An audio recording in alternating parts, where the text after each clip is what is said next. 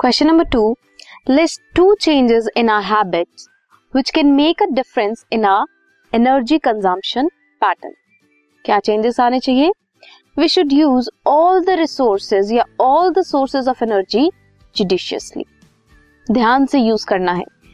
Avoid करना है unnecessary wastage of energy for example अगर आप कहीं किसी एरिया में नहीं है मान लो आपने अपना रूम छोड़ा, वहाँ पे लाइट की ज़रूरत नहीं है तो वहाँ पे जितने भी इलेक्ट्रिकल अप्लायंसेज हैं, जो आपकी ज़रूरत में नहीं है या जो काम में नहीं है, उन्हें आप स्विच ऑफ़ कर दो।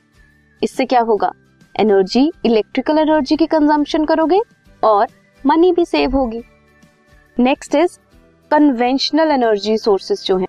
कोल है पेट्रोलियम है, ये ज़्यादा टाइम तक नहीं रहने वाले। They will not last for more than 150 years so ज़रूरत क्या है? To discover non conventional sources of energy this was question number this podcast is brought you by hub hopper शिक्षा अभियान अगर आपको ये पॉडकास्ट पसंद आया तो प्लीज़ लाइक शेयर और सब्सक्राइब करें और वीडियो क्लासेस के लिए शिक्षा अभियान के यूट्यूब चैनल पर जाएँ।